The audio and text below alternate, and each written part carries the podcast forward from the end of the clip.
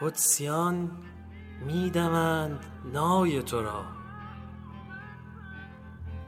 تا خدا بشنود نوای تو را. آسمان پهن کرده گوش که باز بشنود بانگ ربنای تو را. هان خدای خانان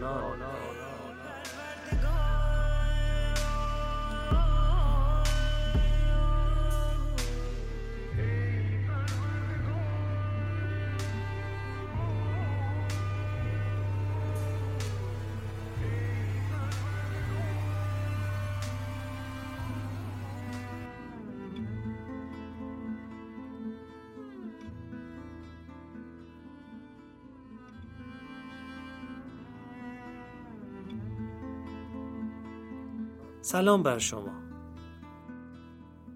آشناییمان یک ساله شد. چه دوستی با برکتی که در مهمانی خدا آغاز شد و ماه به ماه کنار هم بودیم روزها را سپری کردیم و دوباره در این نقطه مبارک قله سال به هم رسیدیم. هان به همراهی شما خدای خانان تا به اینجا پیش آمده و به دعای خیرتان در ماه مبارک امسال هم همراهتان خواهد بود گر خدا خواهد.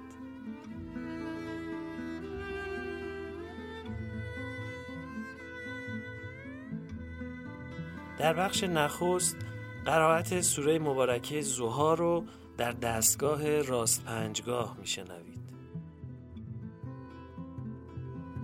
برنامه بعدی که هر شب تکرار خواهد شد ریخت شناسی یا مورفولوژی قصه های قرآنی خواهد بود.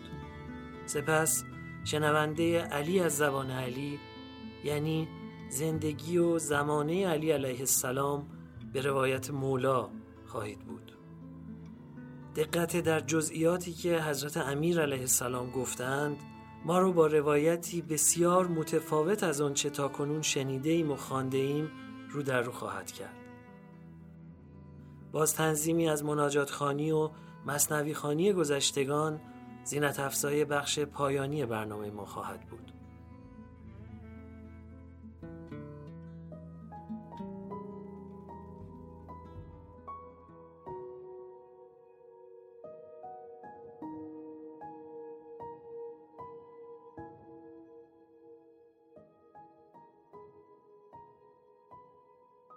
خوش روزی حواس جمع. بهترین روزی جهان نصیب تو شد اما نه به اتفاق. اندوخته اقبال نسل ها در سینه پرمهر و روح هوشیارت جمع شده بود. جونم به تو و اقبال بیمانندت مادر امت. عمری کمین نشستی و چشمت انتظار چشید تا سه نصیب از جهان ببری. چنان که بیشک بیشک بیشک جز شما هیچ کس به چنین شرفی نائل نیومد. اول مسلمان همسر فخر عالمیان مادر سیده زنان.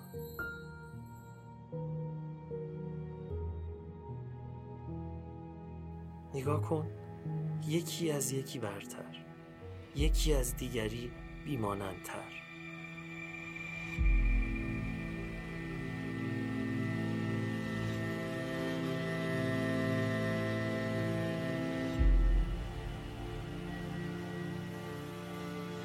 پیش از تو هیچ سیادی اینقدر دلربا عاشق سیدش نشده بوده و هرگز در هیچ رویایی تصویر نشده بود که سید در سوی سیاد اینطور بسوزه و تا واپسین دم حیات از او و عشقی که به او داشت بگه.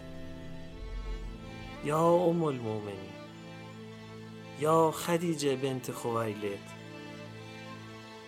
یا ام فاطمت الزهرا.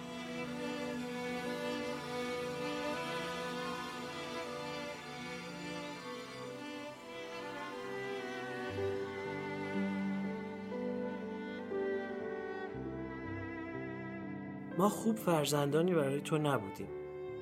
هرگز به مادر فکر نکردیم. هرگز توی دعاهامون از تو یاد نیاوردیم. امشبم شب درگذشت شماست. پیامبر اون سال رو سال حزن گفتند. شما رو در اون نازنین عبا پیچیدند و به خاک سپردند. نمی‌دونم امشب وقتش هست که از کاسبی حرف بزنیم؟ مگه نگفتن ار کاسب و حبیب الله؟ حبیب خدا که محمد بود. گفتند خدیجه جانان مادر امت تجارت می‌کرد. ثروتش رو سرمایه گذاری می‌کرد و کاروانهای تجاری به همه سو میفرستاد. بیشک هیچ کس تجارتی پرسودتر از شما نکرده. چه تجارتی پرسودتر از اون که پیامبر آخر و زمان رو به دست بیاری؟ از او اسلام بگیری و توی دامنت گلی چون فاطمه زهرا بشکفه که عالمی رو بهار کنه.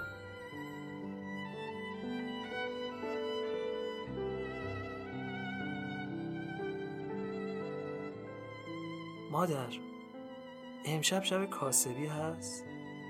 سرمایه میدین؟ یادمون میدین که چطور کسب کنیم و حبیب خدا بشیم؟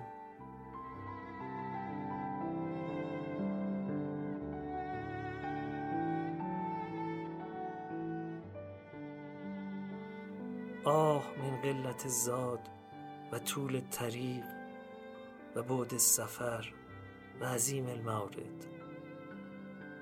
وای از کمبود توشه و درازی راه و دوری سفر و عظمت جایی که بهش وارد خواهیم شد.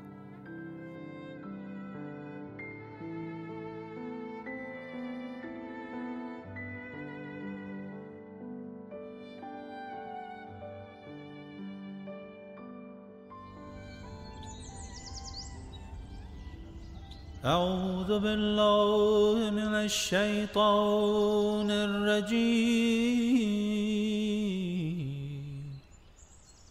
بسم الله الرحمن الرحیم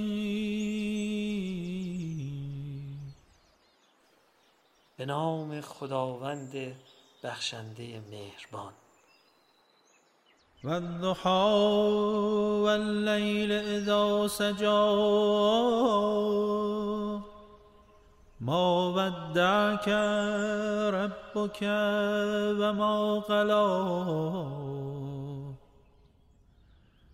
وللآخرة خير لك من الأولى.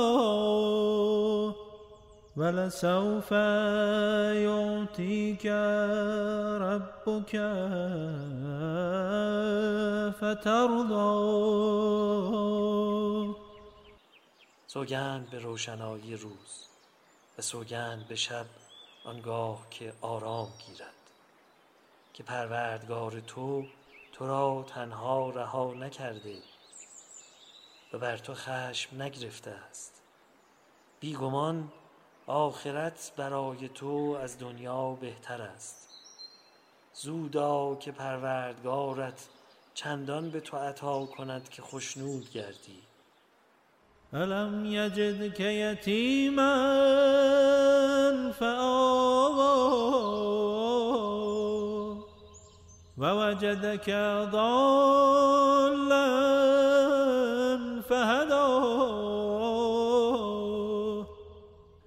ووجدك عائلا فأغنى. فأما اليتيم فلا تقهر. وأما السائل فلا تنهر. و اما به نعمت ربک فحدث. مگر نه آن که تو را یتیم دید و پناهت داد و گمگشتت دید و هدایتت کرد و توهی دستت دید و بینیازت کرد. از تو نیز با یتیم بیمهری مکن. و ساحل را از در خیش با تندی منان و از نعمت پروردگارت سخن بگو. آمنا بالله صدق الله العلی العظیم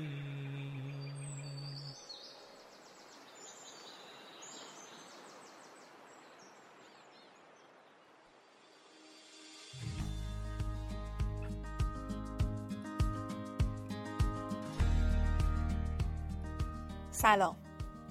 نماز روزه هاتون قبول باشه. امیدوارم که تو این ایام یادمون باشه که بر همگان واجب نیست. هر کس باید به تکلیف خودش عمل کنه.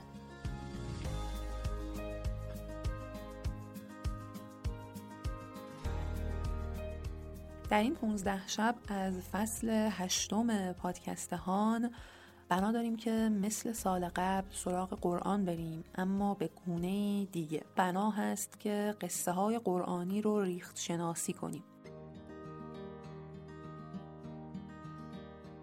حالا ریخت شناسی یعنی چی؟ ریخت شناسی یعنی فرم شناسی اثر با توجه به مضمون البته در قالب یه شکل هندسی که گرد یه هسته مشخصی ترسیم شده. پس ما تو این شبها تلاش می‌کنیم که متن قرآن رو با یاری فرم بازخوانی کنیم. قصه یوسف. امشبم مثل شبهای قبل من اطلاعاتی از قصه رو براتون می‌خونم. دقت کنیم ما الان قصه رو تعریف نمی کنیم یعنی یه جایی ممکنه فضا سازی کرده باشه و برای ما توصیف کرده باشه. اما ما اطلاعاتی که از اون توصیف و فضا سازی به دست اومده رو می‌خوایم براتون بگیم. اصلا ریخت شناسی با اینجای قصه کار داره با اطلاعاتی که قصه به ما میده. در بعضی از قصه ها ما دیدیم که اطلاعات قصه در سوره های متفاوتی اومده. قصه یوسف مثل قصه اصحاب کف فقط در سوره یوسف اومده. راوی قصه رو بهترین قصه ها می‌دونه احسن القصص و اولین مخاطب از روایت های سابق قصه بی اطلاعه. یعنی قبل از قرآن قصه باز هم نقل شده بوده اما رسول الله ازش مطلع نبوده. اینا اطلاعاتی هست که قصه داره به ما میده. آیات آغازین. یوسف خواب می‌بینه که یازده تا ستاره و خورشید و ماه به او سجده می‌کنن. یوسف. یوسف پسرم. بیدار شو. بیدار شو. سلام پدر. سلام عزیز پدر. گویا خواب می‌دیدی نه؟ آری خوابی عجیب. از آنها که گفتی برای کسی نگویم. حتی برای پدرت. إذ قال يوسف لأبيه يا أبت إني رأيت أحد عشر كوكبا والشمس والقمر رأيتهم لي ساجدين این گونه بود که یوسف به پدرش گفت پدر جان من در خواب دیدم. یازده ستاره و خورشید و ماه را دیدم که به من سجده می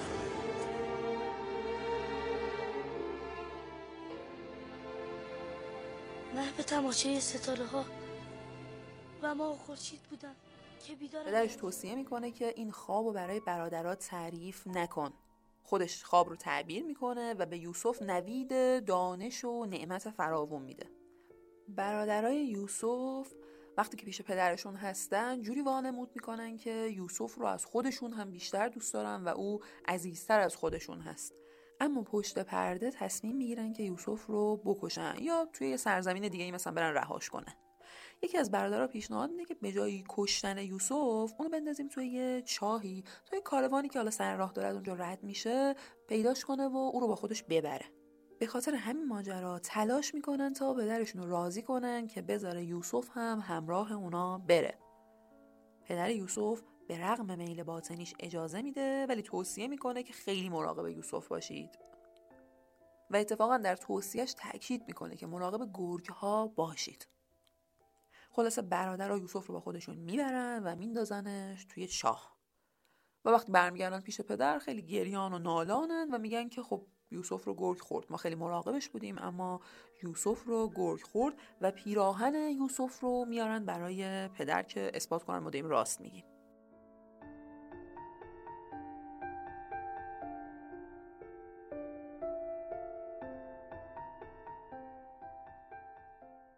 حالا از اون طرف ماجرا. یه کاروان یوسف رو پیدا می‌کنن تو شاخ. میکشنش بیرون با خودشون می‌برن و تو بازار برده فروش ها یوسف رو میفروشن و یوسف اینجوری وارد یه خونه خیلی بزرگ میشه که صاحبش خیلی آدم متمکنی بوده و زن صاحب خونه دلواخته یوسف میشه و او رو به هماغوشی دعوت می‌کنه.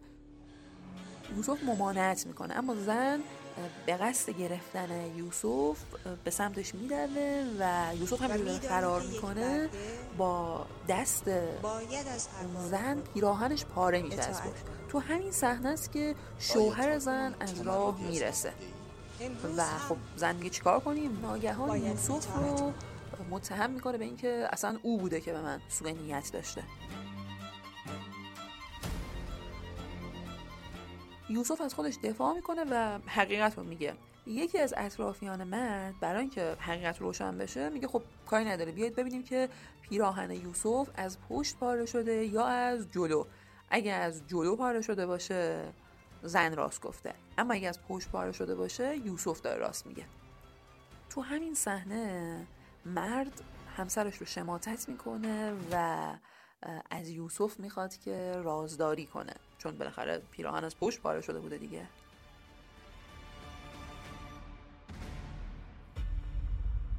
اما خب به هر حال با اینکه یوسف چیزی نمیگه اما شاهدان دهان به دهان میچرخونن این ماجرا رو و تو شهر این حرف میپیچه و زنای شهر شروع می‌کنن به تمسخر این زن. و میگن این می‌خواسته با غلامش چون گفتیم تو بازار برده فروشا خریده بودن دیگه یوسف رو می‌خواسته با غلامش هم بستر بشه. میاد مسخره کننده ها رو دعوت می‌کنه همه رو توی یه مجلس و شروع می‌کنه پذیرایی از اونا و دست هر کدوم یکی دونه کارت میده که مشغول پوست کندن میگه بشن. تو همین حین یوسف رو صدا می‌زنه و یوسف میاد داخل. یوسف که وارد میشه همه زنها محو زیبایی یوسف میشن و دستای خودشون رو می‌برن. یعنی تو قصه اینجا تاکید شده که اینا دستای خودشون رو بریدن از زیبایی یوسف.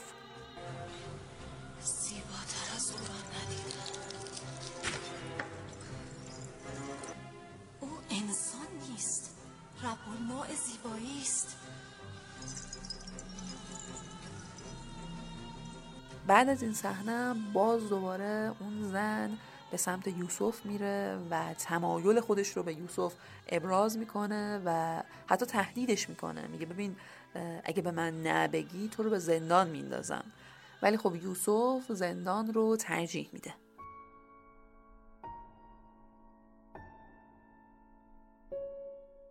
یوسف به زندان میفته و با دو تا جوون همسلوله. اون دو تا جوون خواب می‌بینن و میان پیش یوسف میگن که ببین بیا خواب ما رو تعبیر کن. یوسف به یکیشون مژده آزادی میده و به یکیشون میگه تو میمیری. از اونی که آزاد میشه می‌خواد که برو برای آزادی اون یکی هم تلاش کن. تعبیر خواب اتفاق میفته اما اون همسلولی که آزاد شده بود یوسف رو از یاد می‌بره. بعدش پادشاه خواب می‌بینه. و همه حکمای شهر جمع میشن کسی نمی‌تونه خواب تعبیر کنه. تا اینکه میان میگن که یوسف قبلا خواب این دو نفر رو تعبیر کرده بوده و تعبیرش درست از آب در اومده. میرن و یوسف رو صدا می‌کنن و میاد پیش پادشاه عزیز مصر که به خاطر اتفاقی که بین یوسف و همسر او افتاده بود یوسف به زندان میره.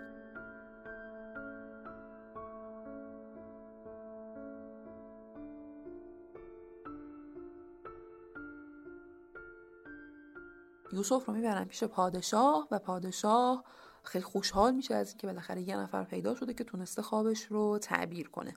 خب طبیعتا پادشاه به یوسف میگه که حالا خواسته تو از من بگو. یوسف میگه که هنوز دنبال اینه که بگه من راست گفتم و براش مهم بوده که از خودش رفع اتهام بکنه. بیش از آزادی براش این مهمه.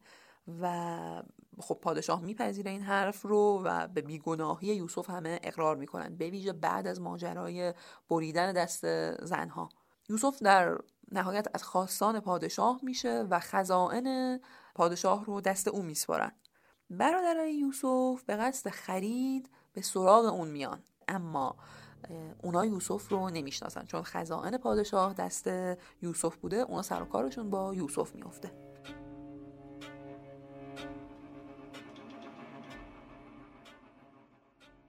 برادرها وقتی که یه کاروانی بودن دیگه اومده بودن کارشون تمام شده میان برن. موقع برگشت یوسف بهشون میگه که دفعه بعد پدرتون رو هم با خودتون بیارید. اونا هم قول که پدرشون راضی کنن بیارن. یه بار میان و برادر کوچکتر یوسف رو با خودشون میارن. به جای پدر برادر رو میارن. و پدرشون هم او و یوسف رو خیلی متفاوت از باقی برادرها دوست داشته. یوسف می‌خواد یه کاری کنه که این برادر پیش خودش بمونه و از طرف می‌خواد که پدر رو هم بگشونه اینجا یا یه پیامی به پدر برسونه. یوسف گفت مرا نزد خود نگه میدارن پس چی شد؟ کاروان که به راه افتاد. میاد چیکار می‌کنه؟ تو بار اینا که دارن برمیگردن یه جامی رو میگه پنهان کنن. و بعد به اینا اتهام دزدی می‌زنن موقع برگشت. میگردن میگن که آقا یه جامی گم شده جامو تو بار این برادر پیدا می‌کنن. تو بار برادر کوچیکه می‌ذارن. و خب مجازات این بوده که دوز رو باید نگه دارن دیگه. بعد خب برادرها می‌دونستن که اصلا دیگه اگر این یکی برادرم با خودشون نبرن پدرشون دیگه از دست میره. و هرچه میگن یوسف قبول نمی‌کنه. میگه باید ما نگهش داریم. یکی از برادرها میاد میگه که خب به جای برادر کوچیک ما منو نگه داریم. یوسف میگه نه این از عدالت خارجه و عادلانه نیست. نتیجه محبت این است. اینا ناشار برادر کوچیک رو می‌ذارن پیش یوسف و خودشون برمیگردن پیش پدر و دوباره با گریه و زاری به پدر میگن که این اتفاق افتاده و ما نتونستیم از برادر کوچیکمون محافظت کنیم. قصه اینجوری به ما میگه که پدر یوسف با شنیدن این خبر به شدت گریه می‌کنه و داغ یوسف براش دو برابر میشه و اونا رو دوباره برمیگردونه پیش یوسف و میگه برید و هر جوری که شده با خواهش هم که شده او رو برگردونید و بیارید. برادران میرن پیش یوسف و اینجا صحنه ایه که برادران میان به یوسف میگن که به ما صدقه بده و ما خیلی گرسنه ایم ما خیلی بیچاره ایم و پدرمون خیلی نگران برادرمون و بذار ما بریم. یوسف اینجاست که گناه اصلی اونا رو به خاطرشون میاره. میگه شما همونایی هستید که اون کارو کردید.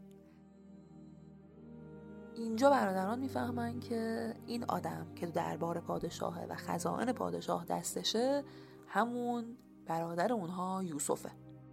خلاصه اینجا توبه می‌کنن و یوسف هم میگه که خداوند بخشنده و مهربانه و از گناه شما میگذره. پیراهن خودش رو میده تا ببرن برای پدرش.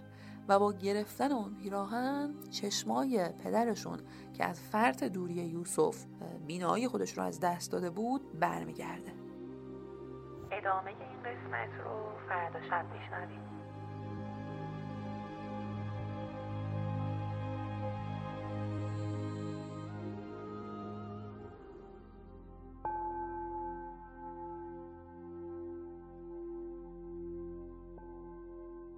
جمعی به خلیفه دوم پیشنهاد کردند که خوب است برای تجهیز لشکر مسلمانان از زینتهای کعبه استفاده کنی که بسیار زیاد شده است و کعبه به زینت نیازی ندارد. وی نیز از این پیشنهاد استقبال کرد و از من نظر خواست. من با نظر او مخالفت کردم و توضیح دادم. هنگامی که قرآن و رسول خدا نازل شد اموال چهار قسم اموال مسلمانان که پیامبر آن را بر اساس سهم هر یک از وارثان تقسیم کردند. اموال عمومی و غنایم که رسول خدا آن را بین صاحبان حق تقسیم کردند. خمس که خدا جایگاه مصرف آن را تعیین فرمود و صدقات که خداوند آن را در جایگاهی خاص قرار داد. اما زیورالات و زینتهای کعبه از اموالی بودند که خدا آن را به حال خود گذاشت. نه به دلیل اینکه آنها را فراموش کرده باشد و نه از این لحاظ که از چشم خدا پنهان مانده باشد. تو نیز آنها را به حال خود واگذار. همان گونه که خدا و رسولش آنها را به حال خود رها کرد. عمر گفت اگر تو نبودی ما همگی مفتزه می شدیم پس از فکر استفاده از زیورالات کعبه بیرون آمد. مناقب آل ابی طالب ابن شهراشوب مازندرانی.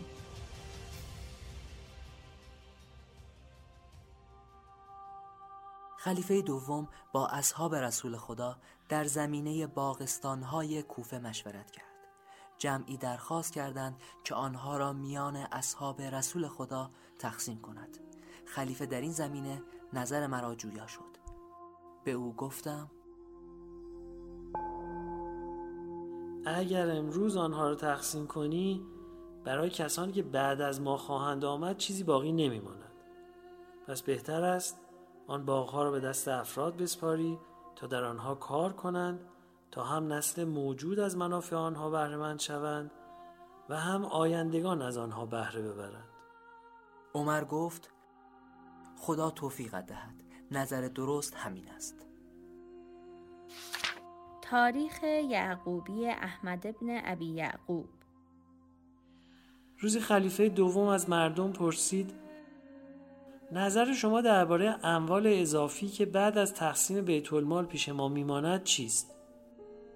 کسانی به او گفته بودند ای امیر مؤمنان مسئولیت خلافت موجب شده است که فرصت رسیدگی به امور خانواده و معیشت و تجارت خود را نداشته باشی از این رو هر آنچه از بیت المال باقی میماند برای تو باشد. او نظر مرا پرسید گفتم دیگران به تو پاسخ دادند. اما اصرار کرد که من نظرم را سریح بگویم. گفتم چرا در چیزی که یقین داری تردید راه می‌دهی؟ عمر از سخن من ناراحت شد و گفت باید ادعای خود را ثابت کنی. گفتم آری به خدا سوگند از عهده آنچه گفتم برمیآیم. آیا به یاد داری که رسول خدا تو را به مأموریتی فرستادند و در آن مأموریت بین تو و عباس ابن عبدالمطلب اختلافی رخ داد؟ و تو از من خواستی که نزد رسول خدا برویم تا از رفتار عباس شکایت کنی. با هم خدمت رسول خدا رفتیم. ولی احساس کردیم که ایشان ناخشنود است. برای همین از بازگو کردن مطلب خودداری کردیم و بازگشتیم. فردای آن روز دوباره به حضور رسول خدا رسیدیم و حضرت را خوشحال و گشاده روی یافتیم و تو مناسب دیدی که مطلبت را با آن حضرت در میان بگذاری و گذاشتی و پاسخ خود را شنیدی. سپس از پیامبر دلیل ناراحتی روز گذشتهشان را پرسیدیم و گفتیم دیروز که خدمت شما آمدیم ناراحت و آزرده خاطر بودید. اما امروز خوشحال و گشاده روی هستیم. آیا اتفاقی افتاده بود؟ رسول خدا فرمودند دیروز که نزد من آمدید از اموالی که به عنوان صدقه نزد من گرد آمده بود دو دینار باقی مانده بود و به دست اهلش نرسیده بود. ناراحتی من از ناحیه آن دو دینار بود. اما امروز من آن دو دینار را به مصرف درست رساندم و دیگر نگران آن نیستم.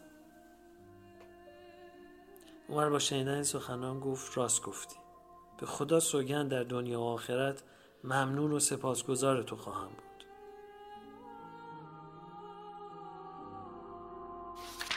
مسند احمد ابن حنبل. روزی به خلیفه دوم گفتم سه کار است که اگر آنها را در نظر بگیری و به آنها عمل کنی تو را از پرداختن به کارهای دیگر بینیاز خواهد کرد. و اگر آنها را ترک کنی کارهای دیگر برای تو سودی نخواهند داشت. عمر پرسید ای حسن آنها چیستند؟ گفتم برپا کردن حدود الهی بر دور و نزدیک و برای خیشاوند و بیگانه. حکم کردن طبق کتاب خدا در خوشحالی و خشمناکی. تقسیم کردن عادلانه اموال میان سرخ و سیاه. خلیفه گفت به جان خودم سوگند کوتاه و خلاصه سخن گفتی اما تمام مطلب را ادا کردی. مناقب ابن مغازلی.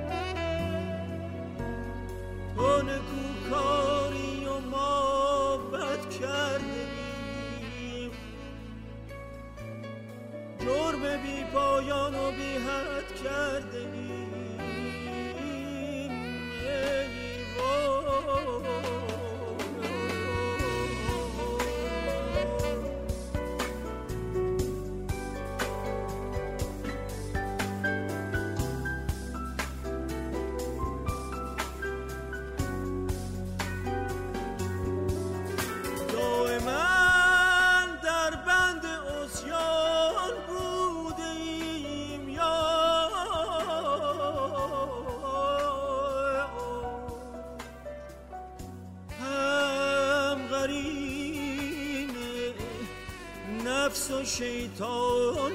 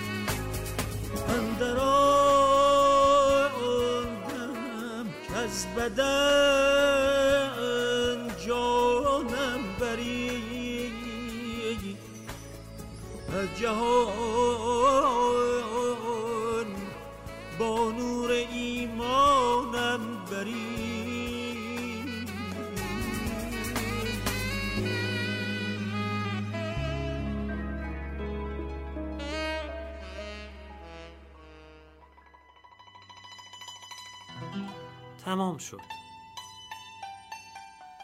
به همین سرعت چراغ شب نخست زیافت هم به سوسو کردن افتاد و دمی دیگر به خاموشی میگراید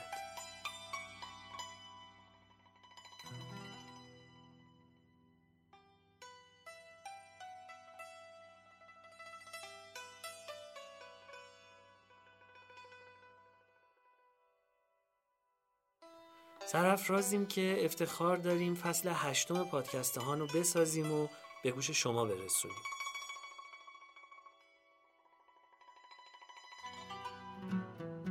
پادکست هان دستاورد گروه پادکست های همیشه در میانه و با حمایت غیرتمندانه شرکت دادگستر اصر نوین های وب تا اینجا آماده و منتشر شده.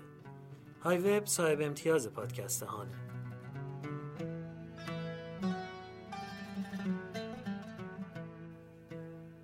ابیاتی که ابتدای برنامه شنیدید از ه الف سایه بود که در سالهای پایانی دهه 80 سروده شده. طراحی قرائت قرآن بر پایه آواهای سرزمینی کاری از گروه پادکست های همیشه در میان بود که با صدای آقای علیرضا بلیغ تلاوت شد. امیدواریم توفیق داشته باشیم آرزوی دوستانی رو که خواستار گسترش این سبک قرائت بودن تحقق ببخشیم ترجمه خوشلفظ و پاکیزه آیات از آقای غلام علی حداد عادل بود. گزارش ریختشناسی قصه های قرآنی رو با صدای خانم زهرا شمیرانی شنیدید. علی از زبان علی زحمت ارزشمند آقای محمد محمدیان بود و من محمد حسین بانکدار تهرانی میزبان شما در پادکست هان هستم. ممنونم که کار ما رو میشنوید. من و همکارانم از تک تکتون التماس دعای خیر داریم. خدا نگهدار.